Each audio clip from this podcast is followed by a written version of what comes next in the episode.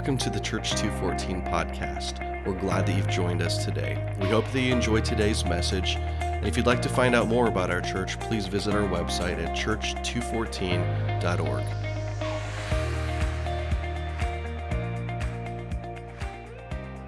Guys, we are so blessed to have such an awesome kids ministry. So, so blessed.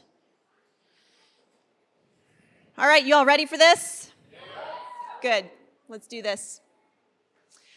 So, last fall, I was in my kitchen and I was looking out the window and I realized that there were these two trees in my yard. Now, to be clear, I had realized there were trees before, but they were they looked different. They caught my attention almost as if it was for the first time.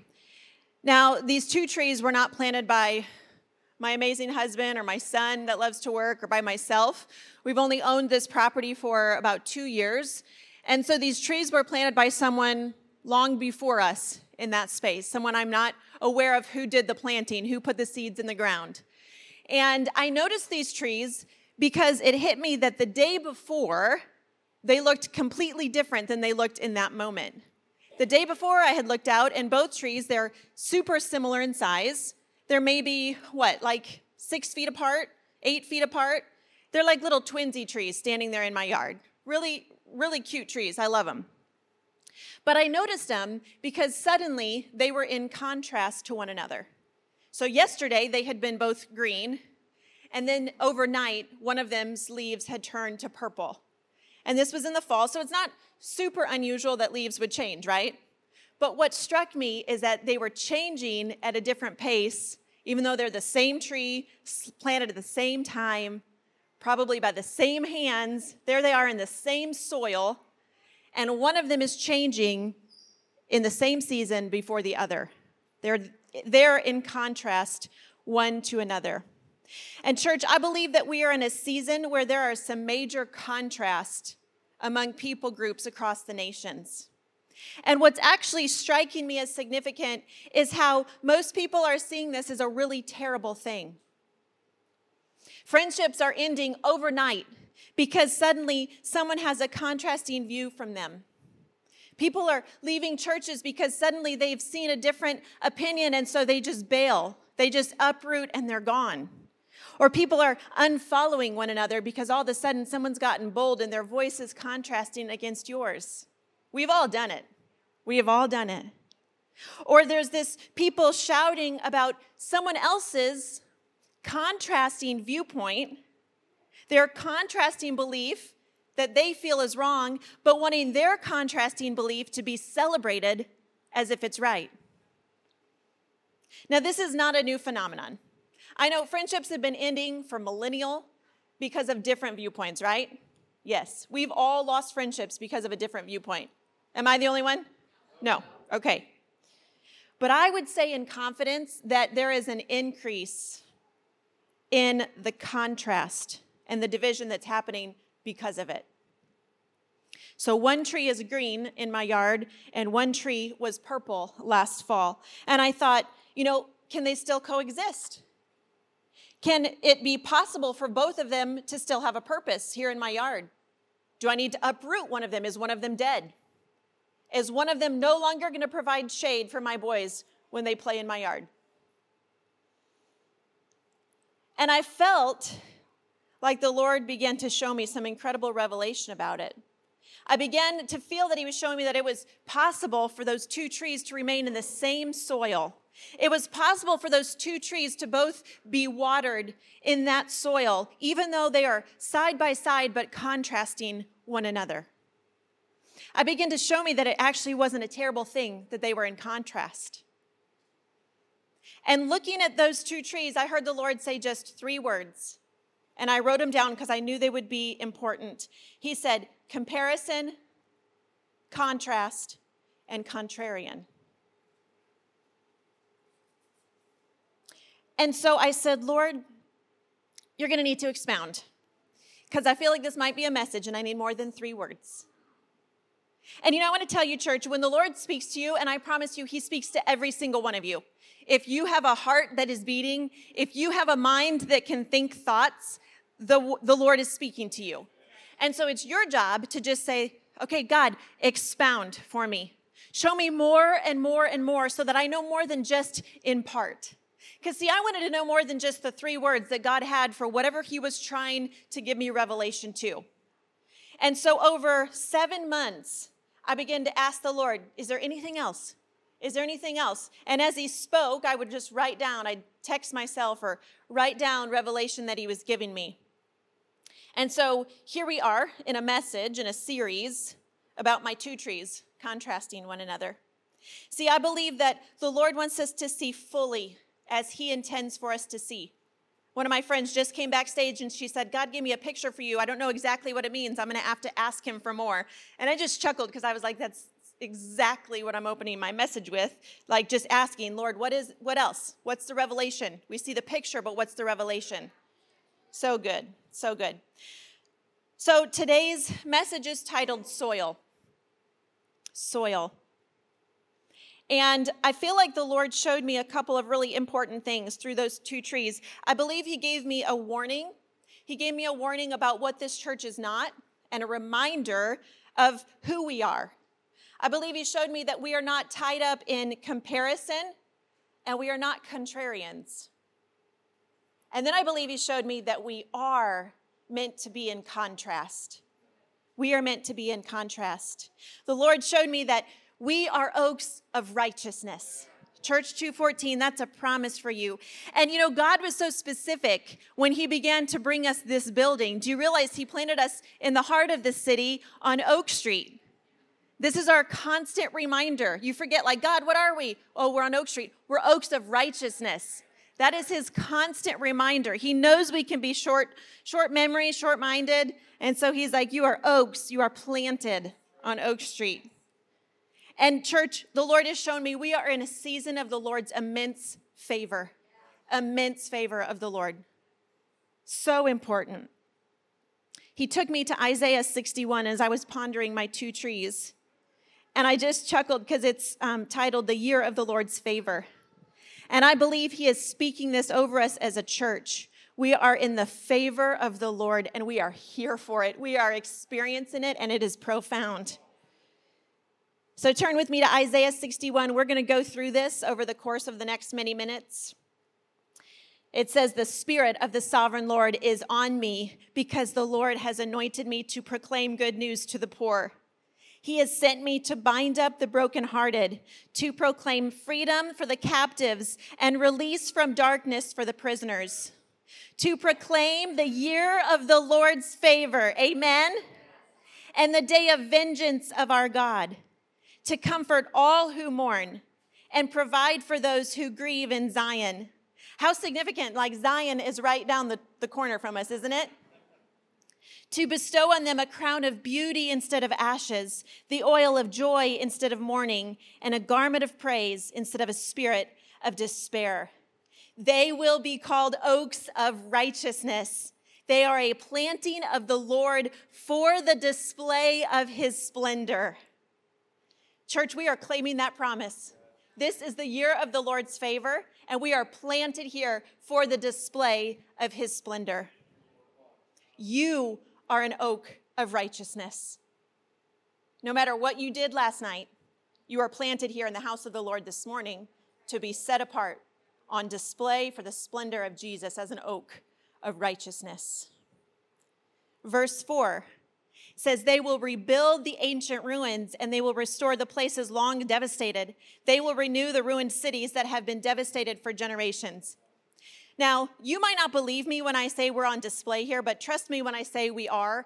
Um, one of my friends told me recently that he heard some feedback about 214, and word on the street is that we're a super progressive liberal church. Hanging out with the cool crowd here on Oak Street. We're on display. That progressive liberal church. Hey, whatever it takes, get them in the door. So if you're here and you're progressive and you're liberal, welcome. Hey, Chris shared last Sunday what this building used to be. So powerful, such a powerful moment. This building used to be called Club 307. Cool name, not a great atmosphere. It was a swingers club Um, and that club devastated many families with a generational effect. You know, we actually have someone in this church whose spouse participated at Club 307, and it was a very significant part of the ruining of their marriage, the ruining of an individual, the ruining of a family. And I'll never forget the day my sisters and I and some of our team were in this building. We were painting the walls, and this individual showed up at the door and began to walk through the spaces of this church.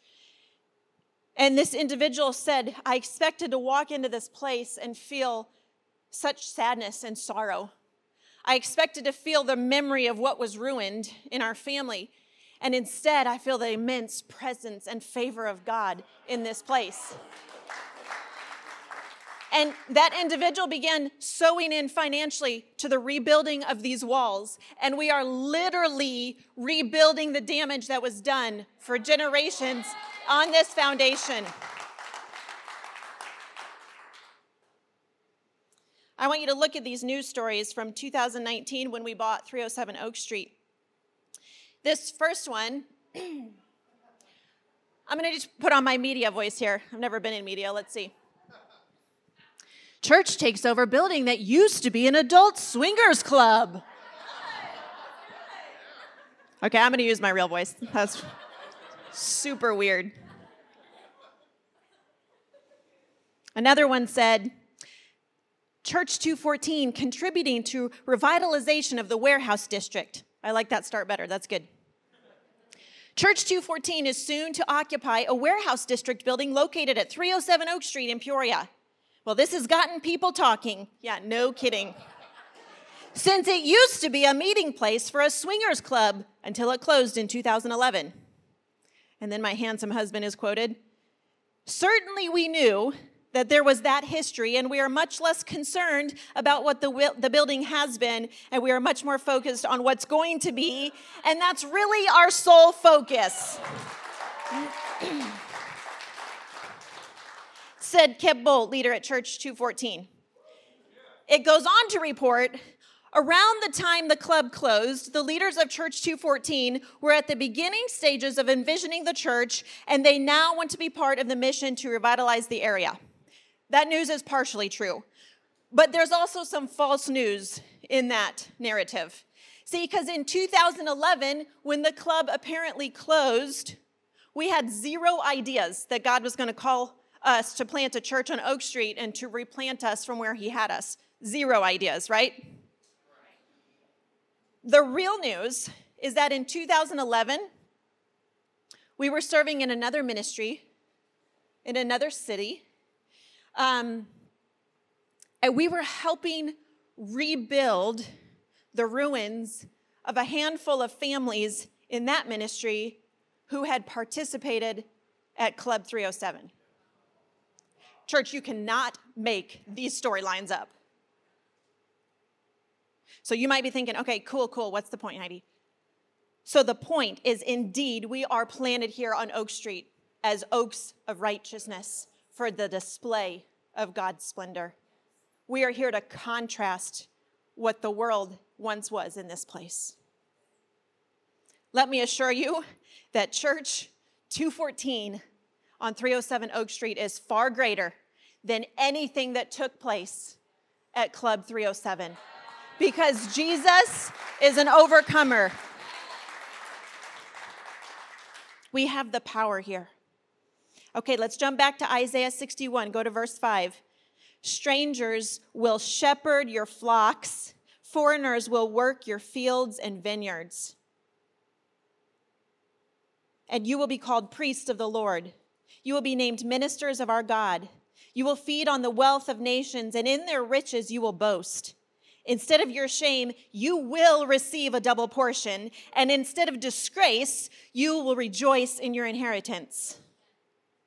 And so you will inherit a double portion in your land, and everlasting joy will be yours. I want you to notice the phrase double portion. Do you notice that it says it two times? Double portion, double portion.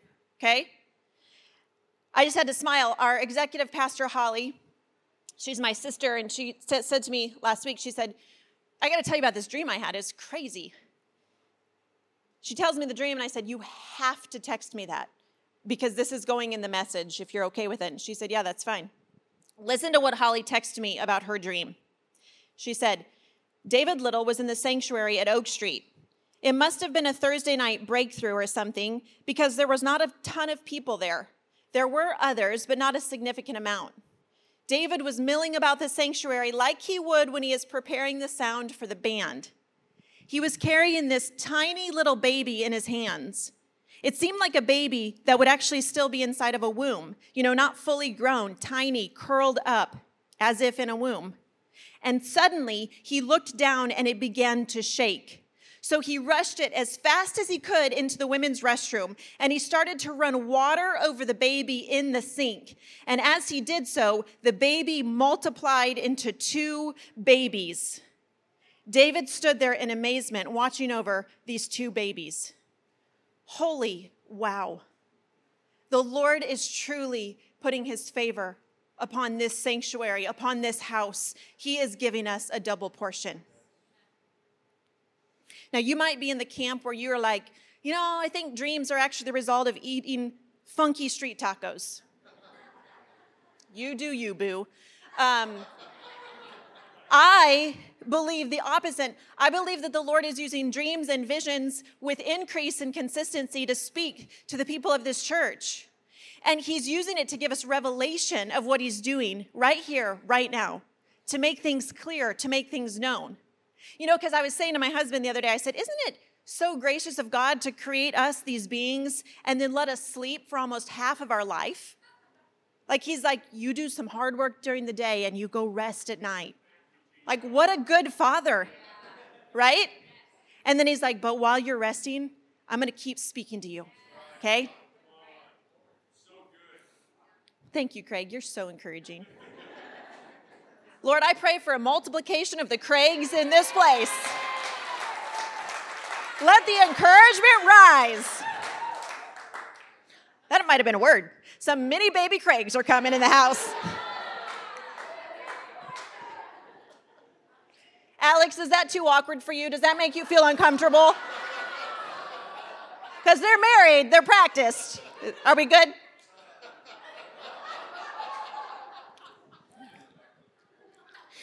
Okay, back to the word.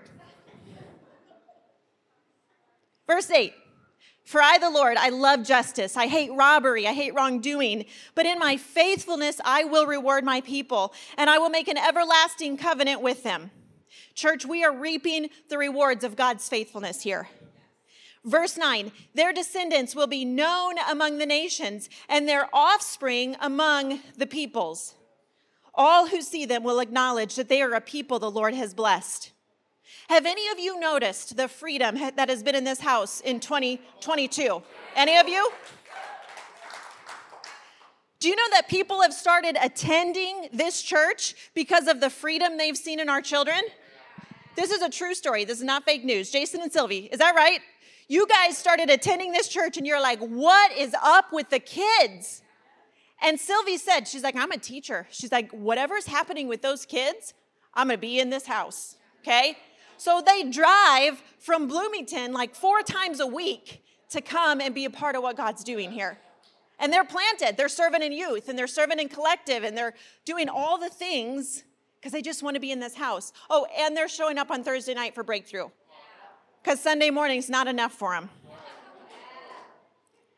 But see, um, there's something so specific about the fruit we're seeing. I want you to see right now that it says that people will begin to acknowledge, to talk about your offspring. This first picture is a picture of my son, Crosley. Now, he's my descendant. He's 10 years old. I think he just had to leave to go fix media in kids' church. Um, but he is 10 years old, and this picture was taken last time I preached, um, right before I got up to preach. He was praying over me during worship. And then the second picture of him is him praying over some of the men of our church. Um, they're alongside Brennan. They're praying over some of the men of our church.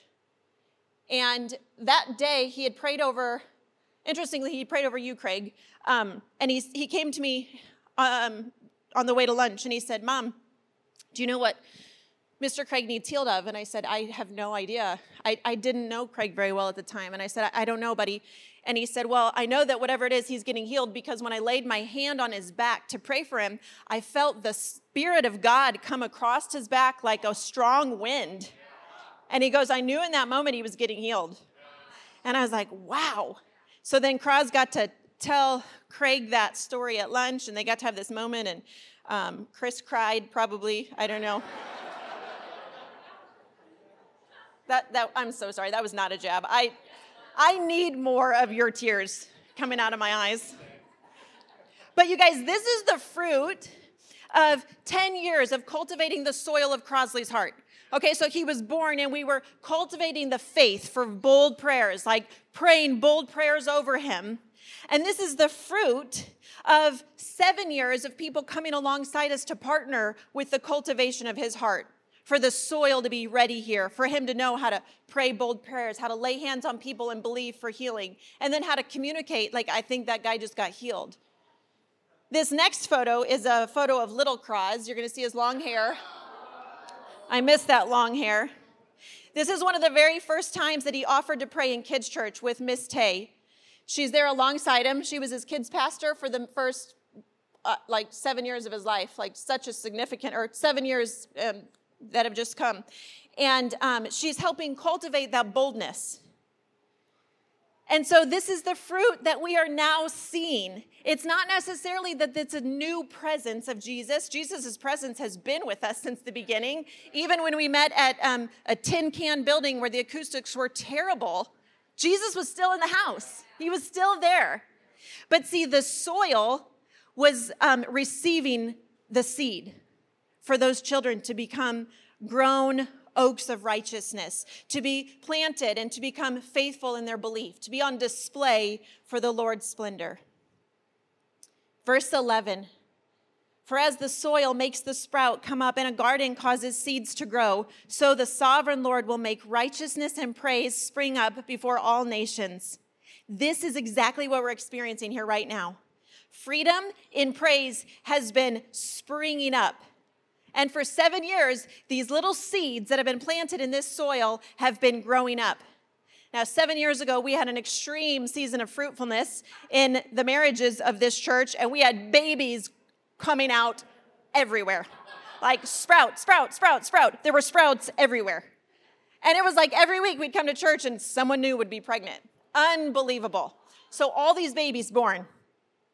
And um, two of those babies were Kale Schaefer, our worship pastor's child, our encounter pastor's child. They're married, don't. And um, one of them was um, our daughter Collins. So we had Kale and Collins. And um, if you could push pause. Okay, can you hear this? That you're so patient with us. You're so faithful to us, even when we refuse sometimes, even when we can't see it, and we get frustrated with you. You see the end, you see it all. And you're just so patient. You're so kind.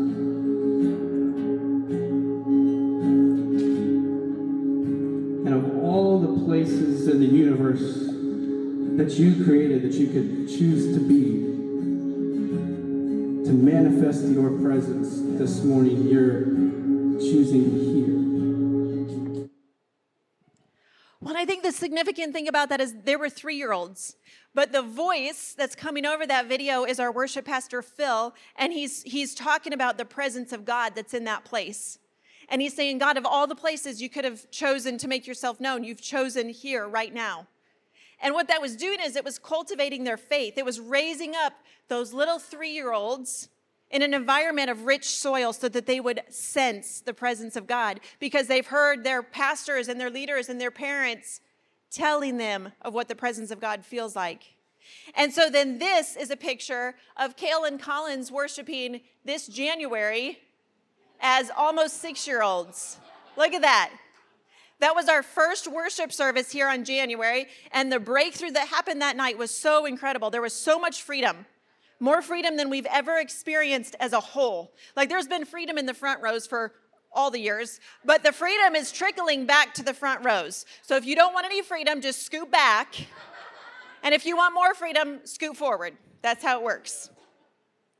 But, church, we have got to remain rooted in Christ because that's the soil where the righteousness and the praise is springing up in that fertile ground.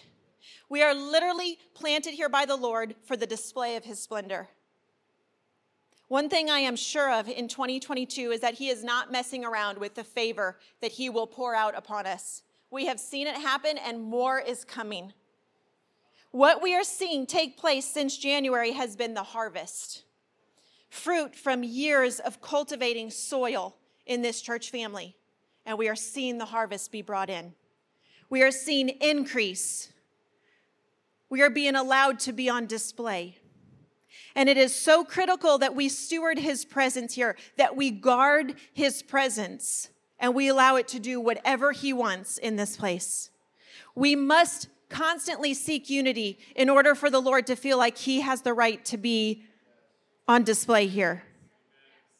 We must love one another, not like the world loves, but evidenced by the contrast we have from the world. John 13, 34 said, A new command I give you love one another. As I have loved you, so you must love one another. By this, everyone will know that you are my disciples if you love one another. Church, I have a warning for you. The world and many in the global church have confused love. The world has tried to relabel love, they've tried to redefine love. This is extremely dangerous in how the world is labeling love. Because, see, love was actually defined over 2,000 years ago, and it has not changed.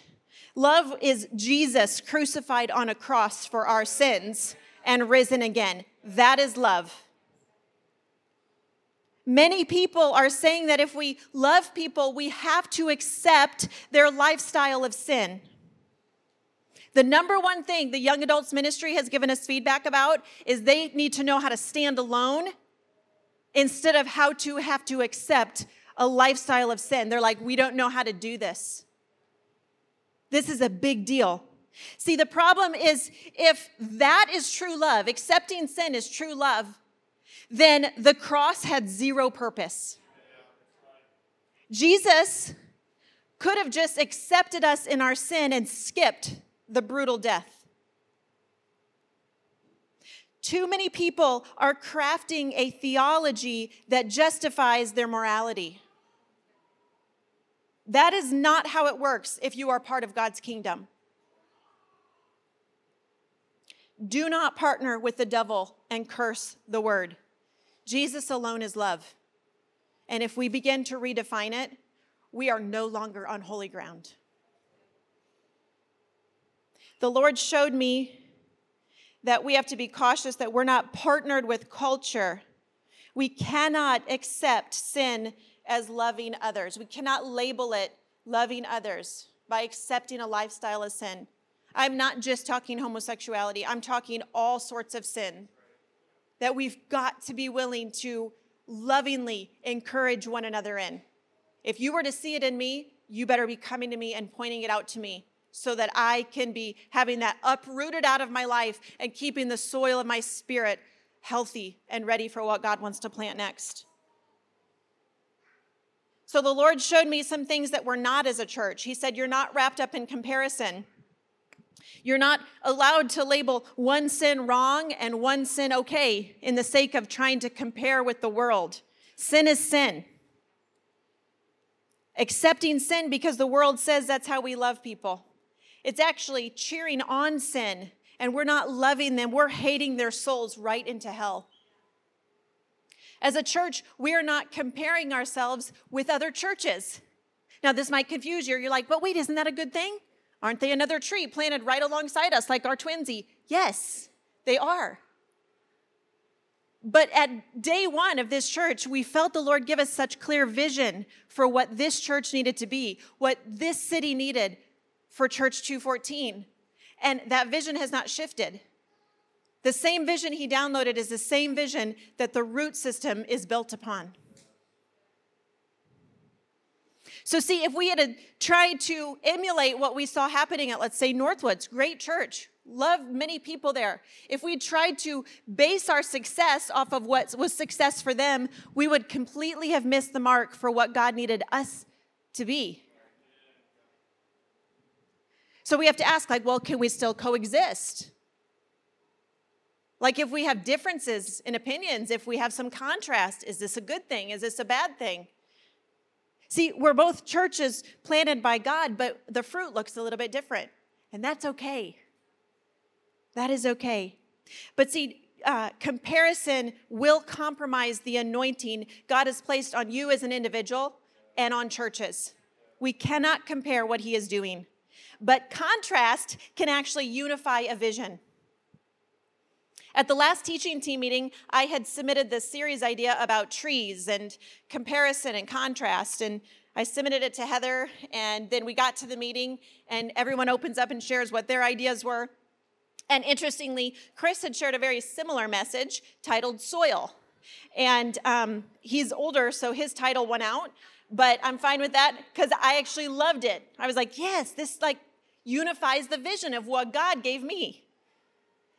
See, that idea was that our environment matters. What we read matters. Who we hang out with matters. What we ingest matters. Our environment dictates the soil of our life. And so the Lord was speaking this very similar idea, both rooted in the same meaning, and it brought unity to the purpose. So unity is possible even with a contrasting idea. Like it could have seemed like, well, I really want my idea to, you know, be the series, but it's like, no, this is unifying what God wants to say. And so I want to tell you that when he speak, he confirms through people over and over. This week has just been a like total humor story. Like every text I get is God going confirmation, page 4, confirmation, page 7, confirmation. Verse in Mark, confirmation. Everything I have heard from my team this week is a thousand percent confirmation of what God wanted to speak today. Becca got up here on stage and prayed for production meeting, and she's praying, and I was like, I could leave. You just preached the message. It was so spot on, and we've not talked about what I was going to preach about.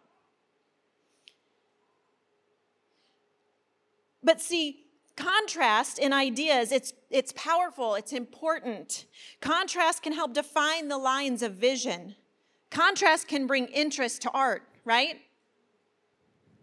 Contrast can actually help enlarge a vision. How many times have you painted a small room a specific color to make it look bigger? All the men are like, What? It's a thing. But see, this week I heard the Spirit of the Lord say that there is an important difference between a contrasting perspective and a constant contrarian. And I did not know what he meant. I was like, oh boy, Lord. Um, so I went back to my kitchen window. It was raining that day, and I looked out at the two trees that he originally spoke from. Sometimes you got to go back to where the vision came from in order to recall and know what he's saying next. So I looked at those two trees. These are the two trees. They're hard to see because of all the trees in the woods, but it's this one right here. Okay, I was wrong. It's more than eight feet. And this one right here. Um, you can't really tell, but right now, as of this morning, this one is literally covered in white petals. Covered. So much fruit is coming and this one is like sprinkled in fruit. Like there's still fruit, it's just sprinkled. But it's right there in the same soil. And I, I heard the Lord say, contrast to my word is the contrarian. I said, Lord, what do you mean about the contrarian? He said, go to the garden. And my first thought was like, oh gosh, I don't have a garden. I'm, I'm going to get to that, Lord, maybe next spring. And then I was like, oh, yeah, okay, like the garden.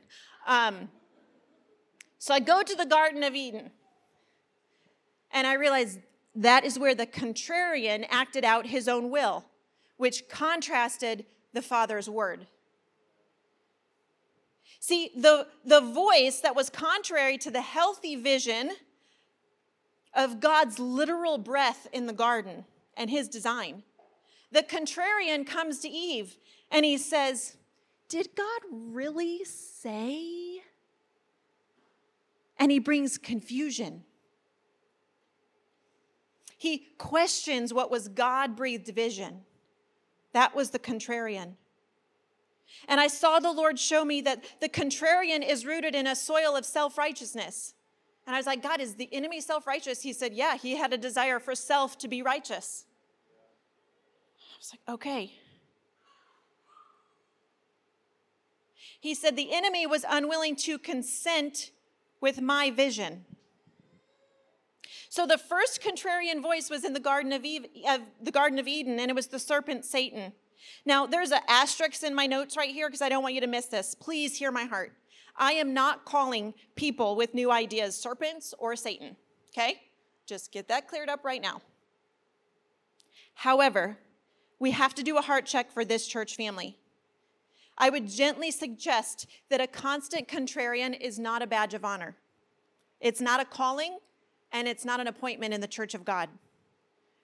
It's appointment with Lucifer himself. He was the constant contrarian.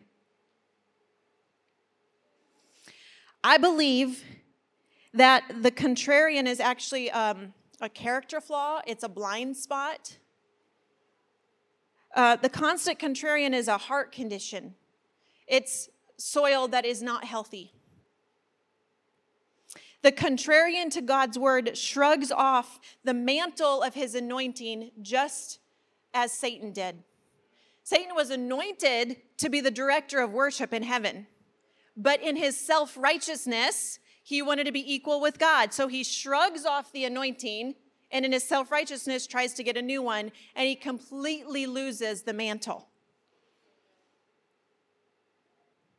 So in this church, if you ever feel like, man, I just feel like I'm called to be the contrarian voice, I would caution you strongly.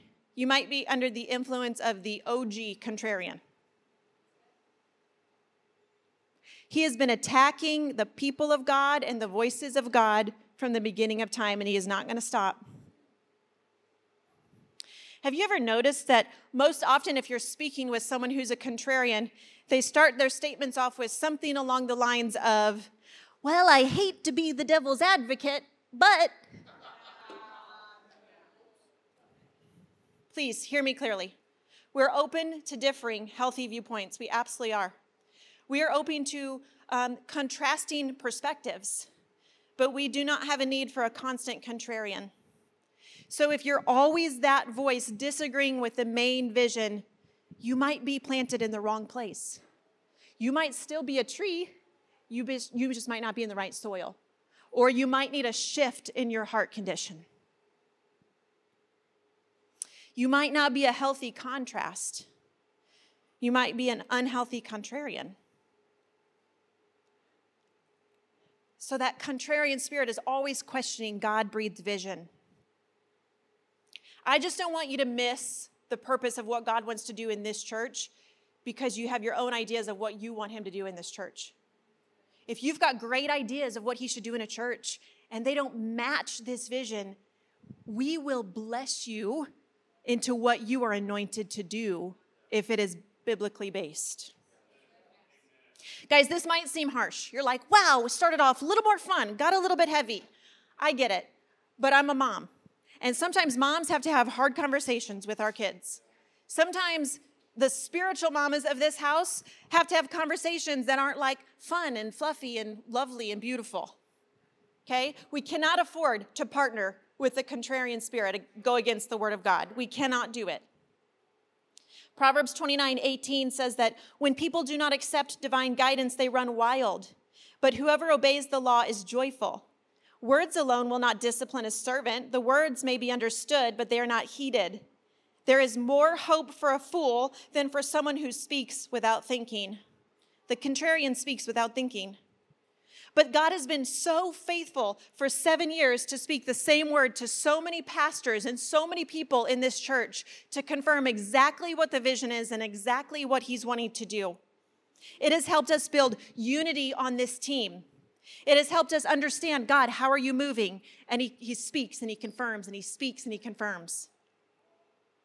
It's been an important part of helping safeguard the root system here helping keep the vision at the forefront.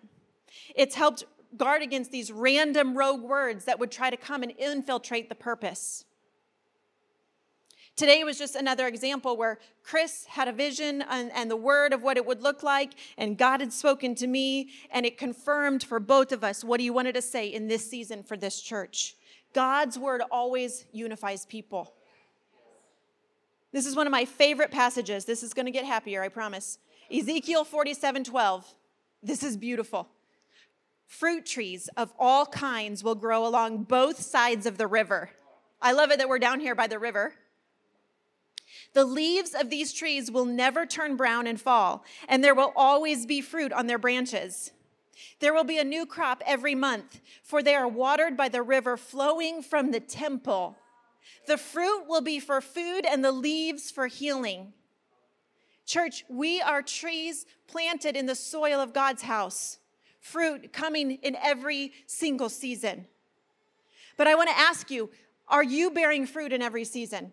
I don't mean like having a baby every year. I mean, is the character of Christ coming out of you in every single season, no matter what's happening in culture? Is the fruit of Christ coming out of you? If it's not, you have to ask, why not? Why is the character of Christ not coming out in the fruit of my life? Because, see, when the soil of our soul is well tended, year after year, cultivating the ground, pulling up the weeds, letting them be removed from the soil, that is where the character of Christ can be raised up within us. And that is when fruit can be produced quickly, again and again and again. Fruit in every single season. Things that should take a full season of growth at least can become a harvest overnight. And in 2022, we've seen an expediting here at Church 214. I don't know if you've noticed it, but things that should have taken years to accomplish are just happening like in a week's time, in a month's time, overnight. It's been unbelievable. I heard the Lord say in January, as you testify, the miraculous will increase here. And I was like, come on, I'm going to start talking about it because I want to see more. Okay? So I'm going to testify to you of some of the things that we have seen happen so that your faith can be increased. And maybe you'll get the next miracle. We have seen people, five family units that I can count today, starting the process of moving from other cities to Peoria to be a part of what God is doing here in this church. That is significant. We have had ministries literally spring up in a matter of weeks. Brand new ministries just coming up out of the ground, like here it is. Ministry for 18 to 30 year olds. You may have heard us talk about it, collective. You're like, what is collective? What did I miss? I don't know. But see, it was such a quick spring up that we didn't even clue you all in. We just did it. We're just like, time to harvest, let's go. I want to read to you because this is so important how God speaks. In January, the Lord woke me up in the middle of the night and he I knew he had a word, so I grabbed this journal that my husband gave me and he I wrote it down because I knew it was going to be important. He said, "I'm giving you a new assignment. It is for the raising up of a generation, sons and daughters becoming fathers and mothers for the kingdom of God. It will spring up quickly. Its appointing of laborers and funding will be without ask, and therefore you will know it is me. This will take place in less time than one season. In this way, you will know it is me. And then I went back to bed and I slept really well. Then in February, on the 15th, I wrote, God is up to something. I have a meeting tonight with a group of people who want to come around me to help Church 214 start a young adults group. God, I see you all over this. Then March 7th, I wrote the word collective. A new ministry for 18 to 30 year olds at Church 214. It will be sons and daughters becoming fathers and mothers for the kingdom of God spiritually. And then I recalled a dream I had years ago of a young woman in our church named Carson. She was sitting at this large table, and I realized Carson was representative of that age group that she's in now. She wasn't in that age group when I had the dream, she was in youth group, being cultivated in the soil of faith and of healing and of righteousness to be on display for the 18 to 30 year olds right now. And now Carson is in collective. Guys, God does not mess around when he wants to speak. Then on um, March 26th, I wrote Collective Launch Tonight. We had a great turnout 24 young adults. God moved. I see his spirit all over this. We had 12 leaders step forward to serve. So God said, I'll raise up a generation, sons and daughters becoming fathers and mothers for the kingdom of God. And He fulfilled by giving us that age group exactly. That's what's happening there. He also said it will spring up quickly in less time than one season. He fulfilled when he spoke in January and the ministry launched in March. He said, I will provide leaders and financing without you asking. Now, my job is to ask y'all to serve. And let me tell you, it's not the easiest gig on the planet. I wish I had a different gig sometimes. I mean, like, as far as trying to get more people to serve. So if you want to serve, come see me. But he fulfilled when he began to send me leaders. People literally coming up to me saying, I heard you might start a young adults ministry. I was like, who in the heck told you? God's spirit was moving. They're like, we're in. We want to help. He fulfilled. He spoke, I will provide financing. You know, and I was like, okay, that's good because the budgets for 2022 have already been submitted, they've already been approved. Uh, probably not going to go ask for funding.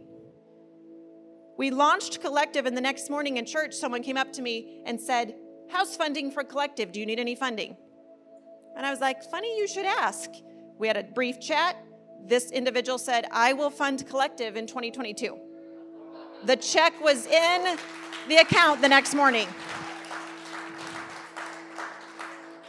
So it was so clear that God was all over collective, it was all over him. But see, had we been trying to compare what we could offer the 18 to 30 year olds against what the world is offering them, we would have never launched because we would have felt like, oh, we're not really cool, we're not relevant. Exactly, we're not. We're going to offer them the exact opposite of what the world is offering them. And that's why it's going to be fruitful. We are in complete contrast to what the world is offering. Parents, if we are not intentionally discipling our children towards Jesus, the culture will absolutely disciple them for us away from Jesus. Keep your children in church.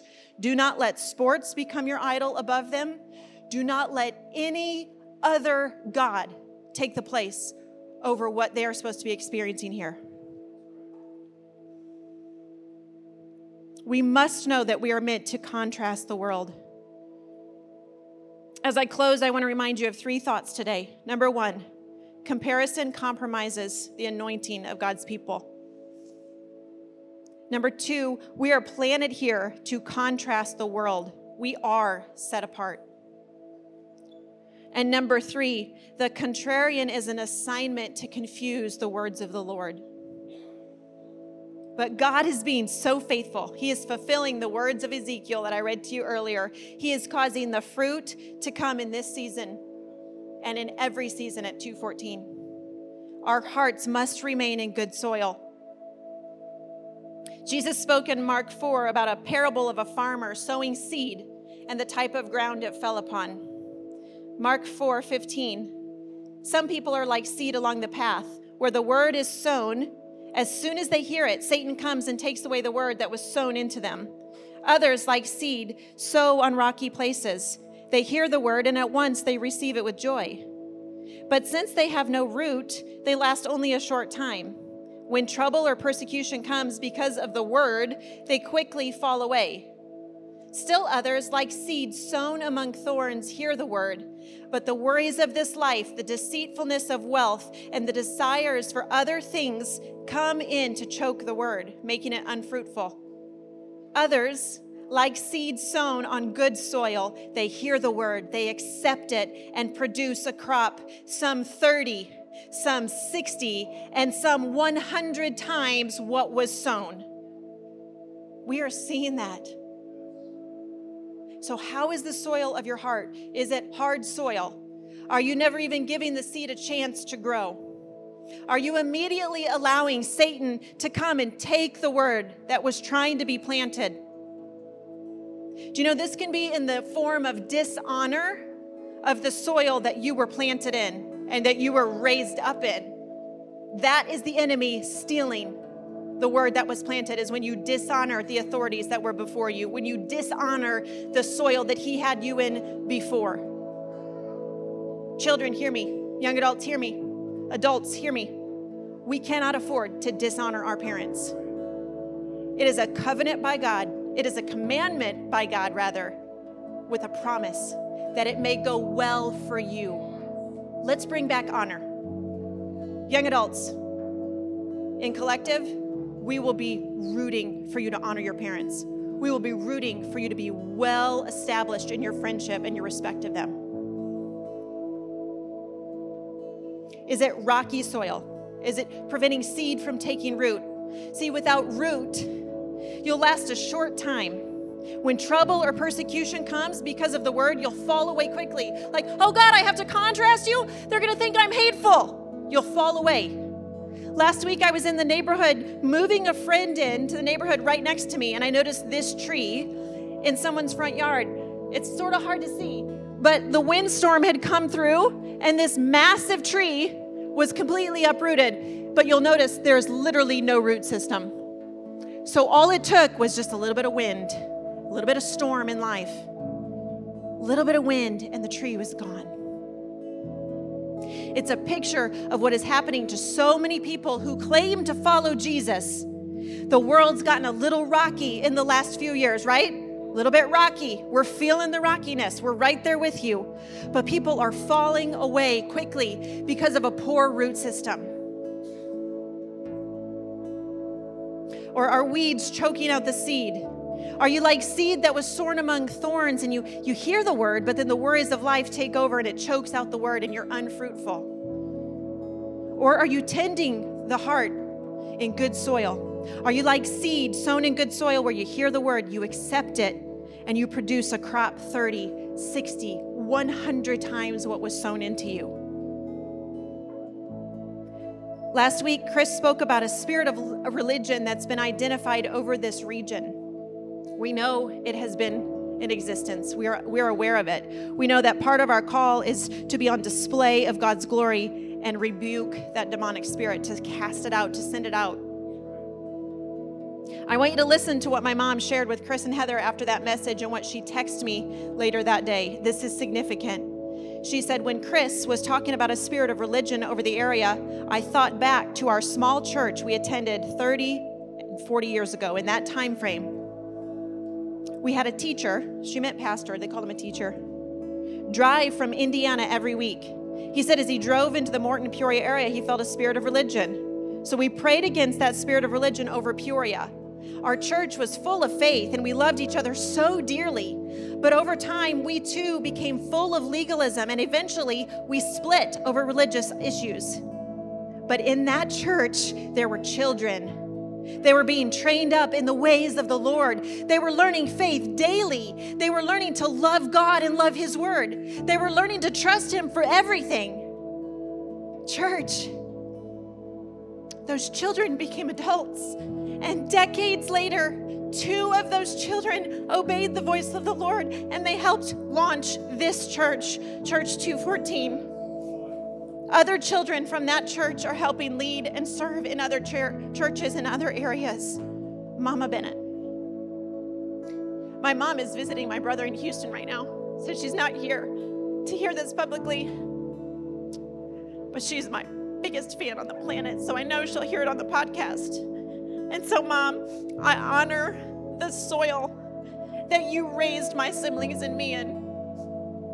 I say that every word you spoke was fertile ground, and the faith you raised us up in was so healthy.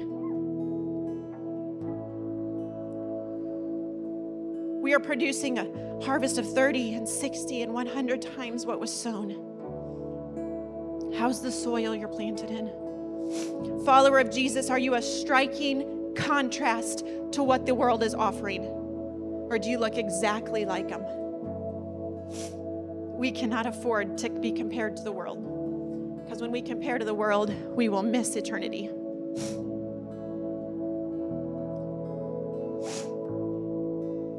I want you all to get on your feet. We are going to let the praise spring up from within us of the good soil that he has planted us in here at Church 214. We are going to declare that the favor of God is upon every child and every family in this church and in this region. We are going to declare that we see the breakthrough of the ground that we've taken over and literally rebuilt for generation after generation to come, unless Jesus comes first. Because, church, the favor of God is here. So, Jesus, thank you that you are bringing in a great harvest, that it's 30 and 60 and 100 times what was sown. Thank you, Jesus, that you know what you're doing here, that you've put us on display for your glory. We are with you, heart and soul. So, do whatever you have in mind, oh God. We are with you. In Jesus' name I pray. Amen.